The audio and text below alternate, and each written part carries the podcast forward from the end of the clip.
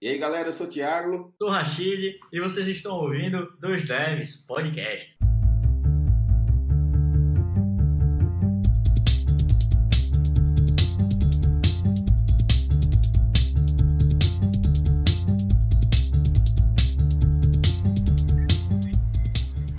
E aí, galera, sejam muito bem-vindos ao Dois Devs Podcast, o seu podcast favorito de todas as semanas. Eu sou o Thiago Ramos e hoje estou aqui, como sempre, com o grande Rashid Casas. E aí, Rashid? Fala, Ramos! Fala, galera! Beleza? Muito bem-vindo a mais um episódio do 210 Podcast. E nesse episódio a gente vai continuar o assunto que a gente começou no primeiro episódio sobre erros que um programador novato, uma, uma pessoa novata na área, pode cometer e a gente está tentando, né, pelo menos assim, mostrar alguns tópicos, alguns pontos que são normalmente erros comuns de um, uma pessoa que está começando, para que ela entenda que não vale a pena ficar neste erro, né? Ou então que ela saiba já o possível erro que ela pode cometer e que ela lembre e não cometa esse erro.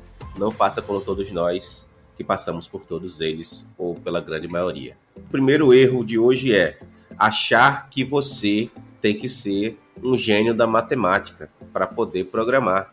Né? Essa ideia de que se eu não sei matemática, se eu não sou bom em matemática, eu não vou aprender a programar nunca. Isso não é para mim. E isso é uma falácia, né, na verdade. A matemática ela é necessária para a programação, mas não é necessária no nível acadêmico, né? Um matemático teria. É importante saber somar, multiplicar, dividir, diminuir. É importante você saber lógica, mas tudo isso é de fácil aprendizagem, né, na verdade. É muito bom se você for um mestre em álgebra, álgebra linear, em cálculo, é. A matemática vai lhe ajudar, não tem como dizer que não. O conhecimento matemático que você tem vai te ajudar a resolver problemas. Mas normalmente o skill que você vai ter, que você precisa para programar, não é exatamente o mesmo skill que você teria que ter para resolver um problema matemático. E você consegue viver com pouca matemática, né? não sem matemática, né? Sim, é, exatamente. A não ser que você também trabalhe em projetos que necessitem de fato, né? Projetos que eu vejo alguns amigos meus, eles estão fazendo mestrado e aí eles precisam fazer alguns programas usando, se eu não me engano, é R. Aí eles usam os conceitos matemáticos lá, algumas teorias de física também. Mas eu achei assim, o convencional é como o Ramos está falando. A gente vive com o mínimo aqui. Não precisa ser um gênio ou não precisa se dedicar 300% em matemática para se tornar um programador, entendeu? Mesmo quando você está trabalhando com machine learning, por exemplo, que exige um conhecimento matemático maior, você não precisa também saber ao nível de ter que implementar os algoritmos que já existem nas bibliotecas, né? Então, o Rashid comentou aí que está usando R. R tem muitas funções já que foram feitas muitas pessoas e além de estar tá lá correta já, matematicamente falando, também a função já foi feita de uma forma que ela é performática, né? Então, assim, você tem que saber o que significa aquela função, o que cálculo matemático aquilo ali faz, mas você não precisa também saber implementar aquela função ali daquela forma que foi implementada. Mais uma vez, não estou falando para você que você vai ser fera em machine learning sem saber matemática. Eu acho que é uma das áreas que exige um conhecimento matemático mais aprofundado, né? E também não estamos dizendo aqui que você não precisa saber nada de matemática para programar. É interessante que você saiba, mas se você ainda não sabe a fundo, não precisa ficar maluco da cabeça aí e achar que não vai dar para programar. Você vai conseguir programar e vai chegar até um, um ponto até razoável, né, em termos de programação, mas alguns problemas mais complicados, talvez a matemática te ajudasse. E aí é bom você ter esse conhecimento que você pode adquirir com o tempo também. O Ramos hoje acordou bem, galera. Tá só metendo no gogó da gente, mas é isso aí. é, o próximo tópico, galera, é sobre você recusar melhorar o seu código. Você sabe que ele ficou ruim ou a sua equipe falou, velho, a gente precisa dar uma melhorada nisso aqui e você se recusar, tipo, não quero. Isso acontece realmente do tipo, às vezes o cara que tá iniciando tá estudando a parada e tal, acha que a, aquela é a melhor solução e implementa. Mas depois ele vê, ou o time dele vê, que aquele código tá ruim, tá feio, E aí o cara fica naquele modo rejeição, né? Tipo, ah, não vou fazer isso, vamos só seguir em frente, eu melhoro no próximo código.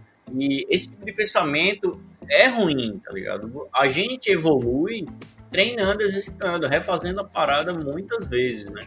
E aí tem até uma analogia com a academia, por exemplo. Os malhadores de plantão e Ramos, né, Ramos? Os crossfiteiros.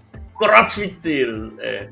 Tipo, quando você vai entrar na academia e é um novato lá, você vai pegar o peso, fazer um halteres lá, um exercício de bíceps, Cara, no início você vai pegar todo torto, e aí vai tentar melhorar a postura e começar a fazer exercício, depois ir aumentando de peso.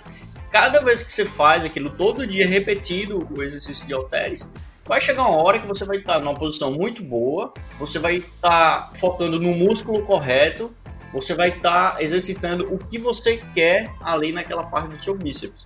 E é exatamente a mesma coisa com código, velho.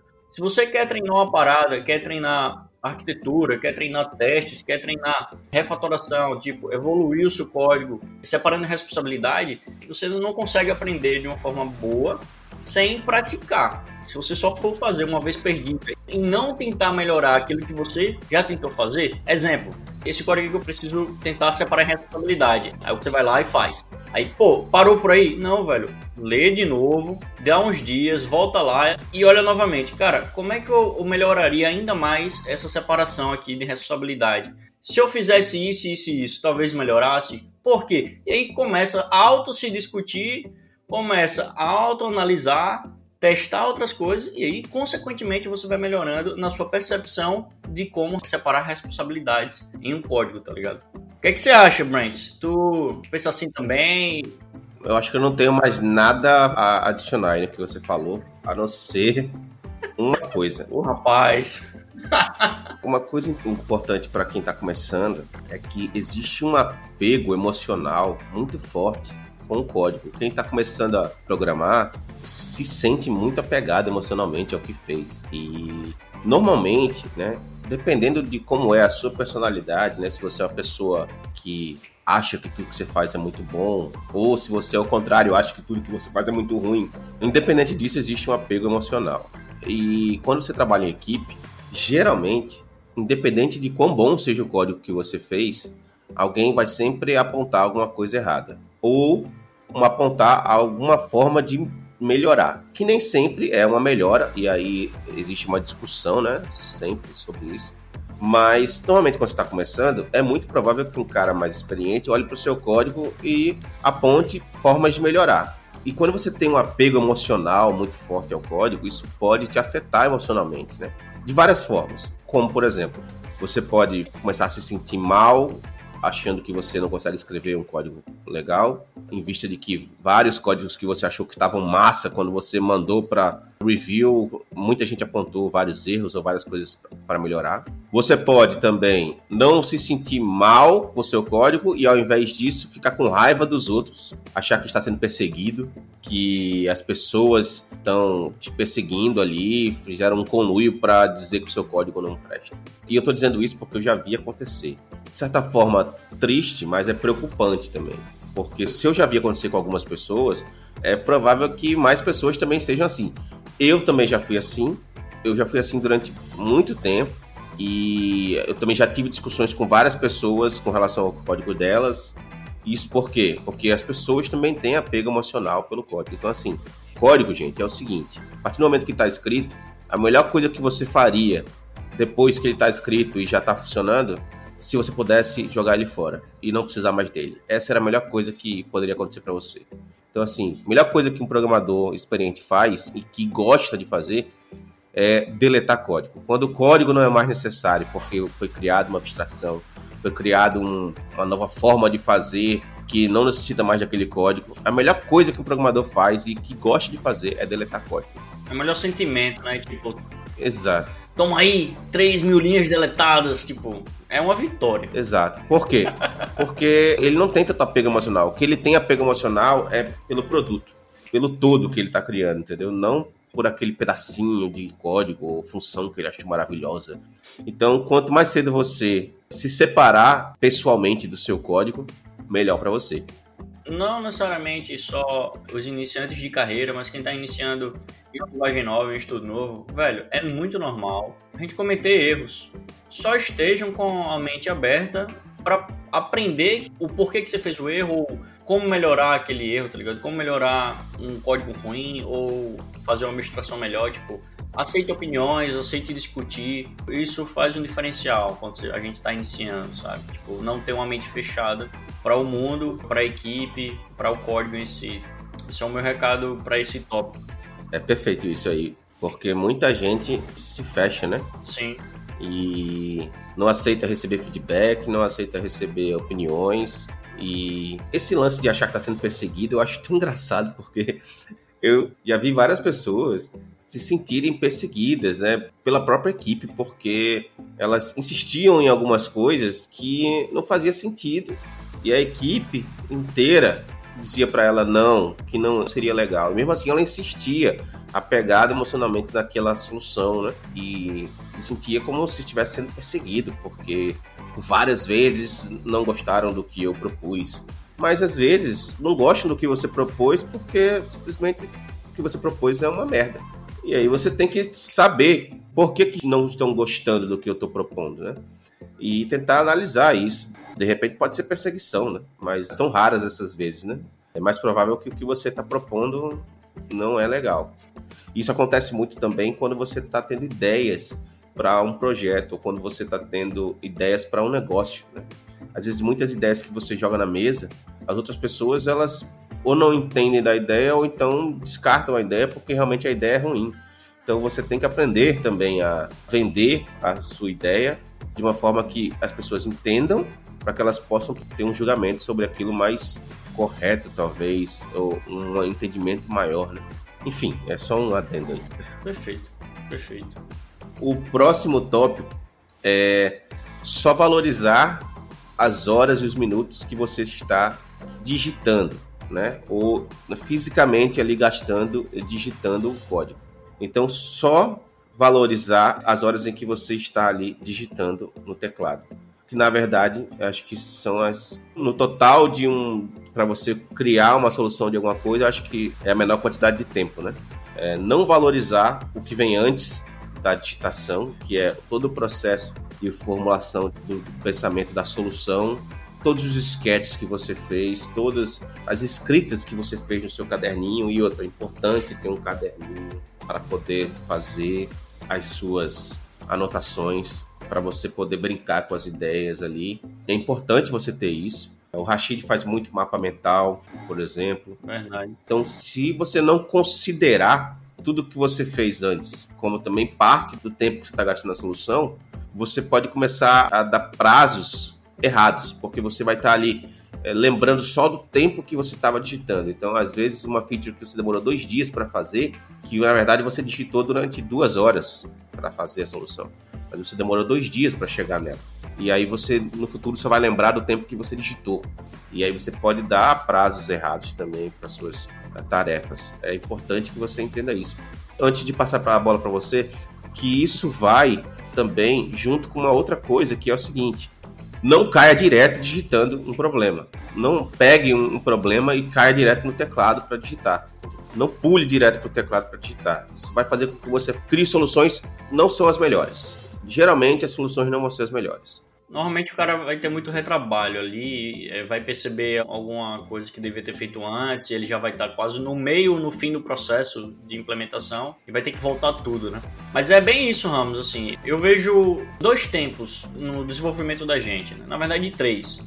O primeiro é o planejamento, que é exatamente esse tempo que você vai fazer buscas, validações sobre a regra de negócio que você vai implementar, sobre a feature que você vai fazer, conversar com a equipe, conversar com a galera do business, PM, PO, o que for, o cliente. Depois você modela isso, aí vem a segunda etapa que é a implementação. Durante a implementação, você ainda tem que fazer vezes buscas. É normal. O Google aí, Stack Overflow, é um companheiro diário e constante dos desenvolvedores, né?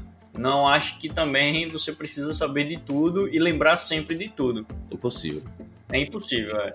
E a terceira etapa é entrega. É tipo, É pegar o que você planejou, aí pegar a sua implementação, ver se tudo está fazendo match, se fez tudo certinho, esqueceu de alguma coisa, se validou tudo ok, e às vezes você pega isso, monta um, um cenário final e entrega para quem for preciso. Um QA, o business na vida, cria uma doc referente ao, a feature em si. É esse o processo de entrega. Então eu vejo como esses três processos serem unificados e para quando você for fazer a contagem de tempo que você gasta para fazer uma feature, contar com esses três processos, não só na hora da implementação.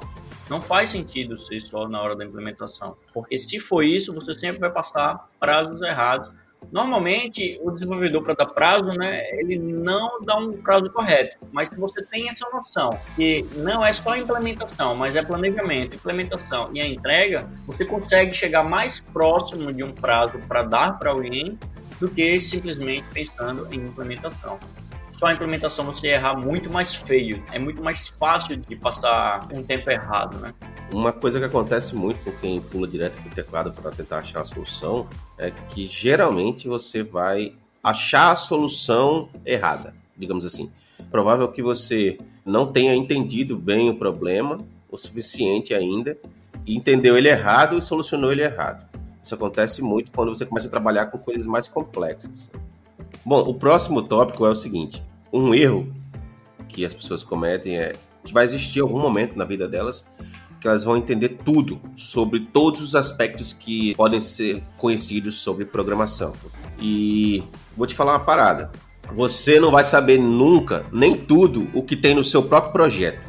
Lógico que se for um projeto pequeno, você talvez saiba, mas partindo para um projeto grande de empresa, você nunca vai saber tudo que tem nem no seu próprio projeto. Imagine saber tudo sobre todos os aspectos da programação. Às vezes você pode achar que as pessoas que trabalham em empresas famosas, elas sabem tudo sobre várias coisas, elas são capazes de construir um projeto sozinho e a verdade é que na maioria das vezes essas pessoas não são capazes de, por exemplo, criar um software inteiro sozinho.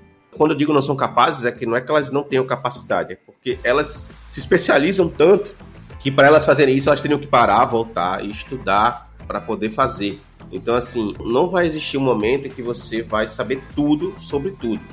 É importante que você saiba que existem vários assuntos ali relacionados à área de desenvolvimento de software.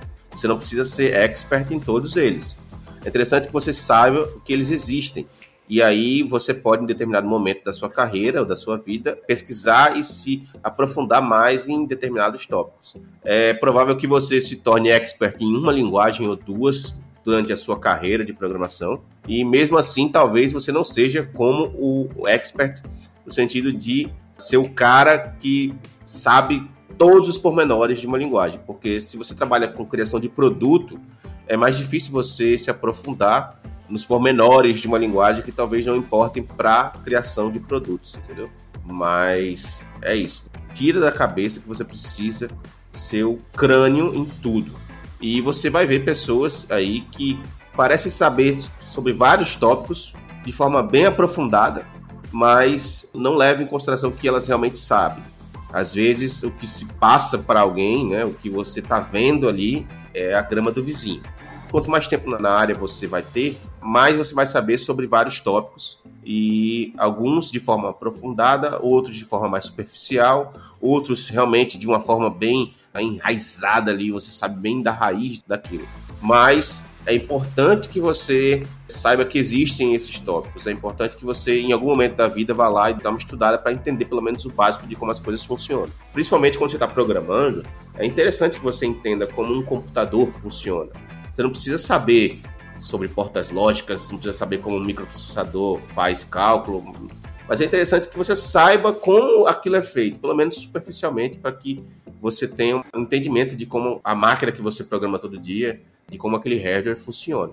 Por exemplo, agora a Apple está mudando para arquitetura RM, e se você não souber o que é diferente da arquitetura RM para a arquitetura x86, e aí você meio que não, não vai entender qual é o problema da Apple mudar para a RM. Isso influencia o quê? Então é interessante você ter conhecimento pelo menos básico dessas coisas. Você não precisa também saber fazer uma placa-mãe e um microprocessador e tudo mais. Mas é interessante saber. Show!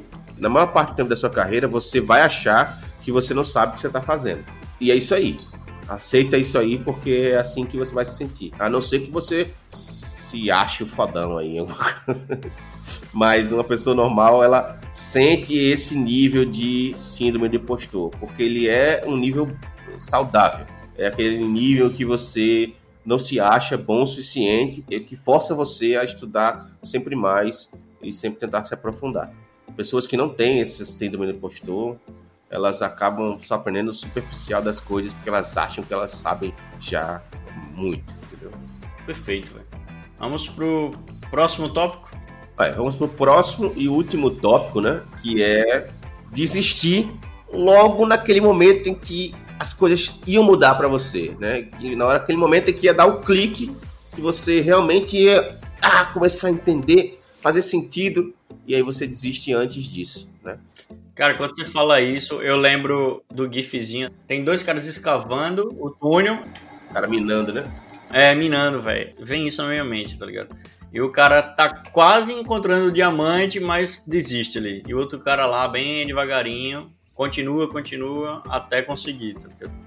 É, isso até daria um outro episódio mais relacionado a como saber quando eu tenho que desistir de algo, até quando insistir em alguma coisa, né? Mas o lance desse tópico em si, ele é bem mais motivacional, né? É tipo assim, no início, velho, a gente dá muito murro e ponta de faca, tá ligado? Fica tentando, tentando e não consegue enxergar o problema, não consegue fazer um debug, não consegue compreender as mensagens de erro. E a gente começa a ficar travado, isso muito no início. E isso é normal acontecer. É você ter calma, tentar pesquisar por palavras-chave, perguntar a pessoas que já têm um pouco mais de experiência, peça ajuda, mas não desista antes de acontecer, porque é uma etapa, é um processo de desenvolvimento. A gente sempre vai ter isso. Até hoje a gente tem esses impedimentos assim, mas nós mais experientes conseguem lidar melhor com elas, né? Não desiste fácil da parada. É você tentar buildar um caminho melhor assim, do tipo, beleza, tá dando problema, tá. A quem eu posso pedir ajuda? O que eu posso pesquisar? E o que é que isso aqui deveria fazer realmente? Se questionar, fazer essas perguntas para dar seguimento nas próximas etapas. E não simplesmente jogar tudo pro ar e, bicho, isso está muito difícil.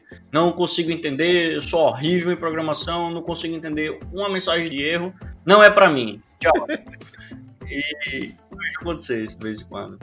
É, é porque assim, aprender a programar é muito parecido com aprender a tocar um instrumento exige muita prática, exige muita disciplina e exige muito, mas muito trabalho, assim, seu, mental e físico. Eu digo que é muito parecido com aprender o instrumento, porque é o seguinte: rapidamente você evolui ao ponto de tocar Luan Santana e qualquer outra música sertaneja aí.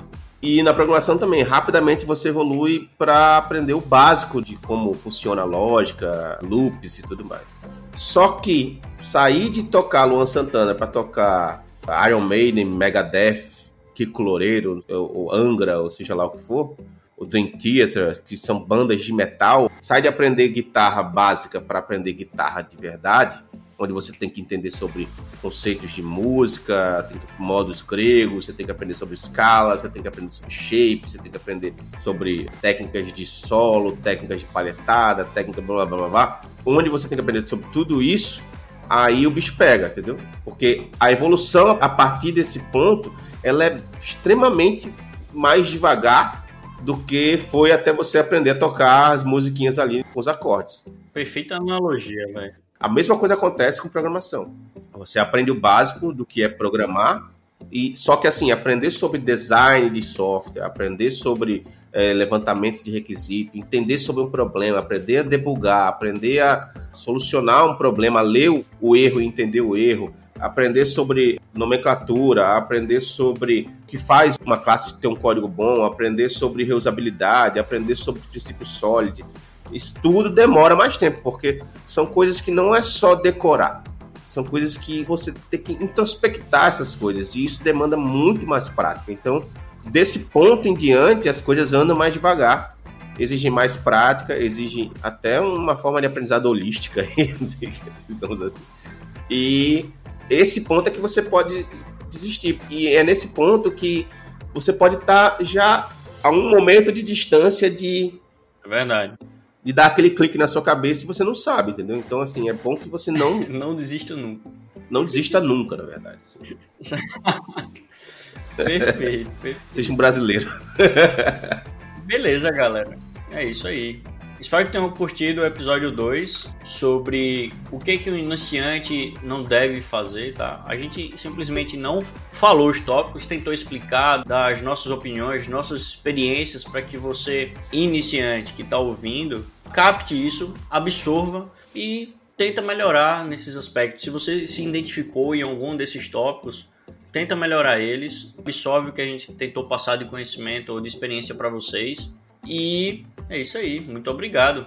É, não só quem está iniciando, né? Eu acho que serve pra, até para mim, quando eu for ouvir daqui uma semana. e para muitas pessoas com mais experiência do que eu até. E é bom para a gente ouvir e introspectar muito das coisas que uh, às vezes a gente deixa passar, né? Na nossa área. Isso é verdade, isso é verdade. Eu tenho um recado que é: se você não segue o 210 Podcast no YouTube, o 210 Podcast tem um canal lá procura por dois Devs Podcast que você vai inevitavelmente achar o canal. A gente tá voltando a publicar vídeos lá de todos os nossos episódios que a gente tem gravado em vídeo também. Se você não segue o 2 Devs Podcast no Twitter, arroba 2Devs Podcast. Se você não segue no Instagram, arroba 2Devs. Se você não segue a gente em nenhuma plataforma tipo Spotify, Cashbox, Simplecast ou Google Podcasts, Apple Podcasts, por favor, só procurar 2Devs Podcast. O nosso site 2devscast.com.br. Se você gostou desse episódio ou de qualquer outro, por favor, compartilhe com seus amiguinhos para que a gente possa atingir mais pessoas.